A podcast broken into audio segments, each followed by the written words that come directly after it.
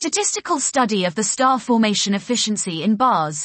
Is star formation suppressed in gas-rich bars? By Fumiya Maeda et al. The dependence of star formation efficiency, SFE, on galactic structures, especially whether the SFE in the bar region is lower than those in the other regions, has recently been debated. We report the SFEs of 18 nearby gas-rich massive star-forming barred galaxies with a large apparent bar major axis, 75 carat.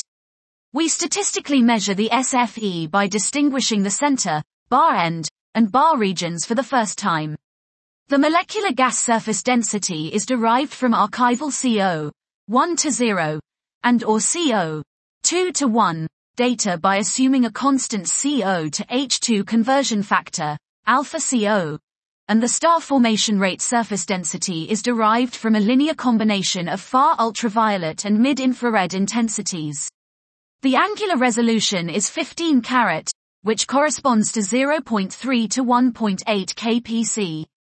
We find that the ratio of the SFE in the bar to that in the disk was systematically lower than unity, typically 0.6 to 0.8, which means that the star formation in the bar is systematically suppressed. Our results are inconsistent with similar recent statistical studies that reported that SFE tends to be independent of galactic structures. This inconsistency can be attributed to the differences in the definition of the bar region, spatial resolution, alpha CO, and sample galaxies.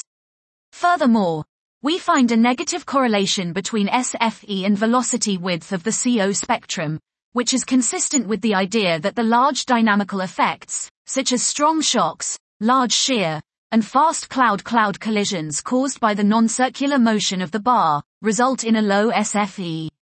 Dot. This was, statistical study of the star formation efficiency in bars.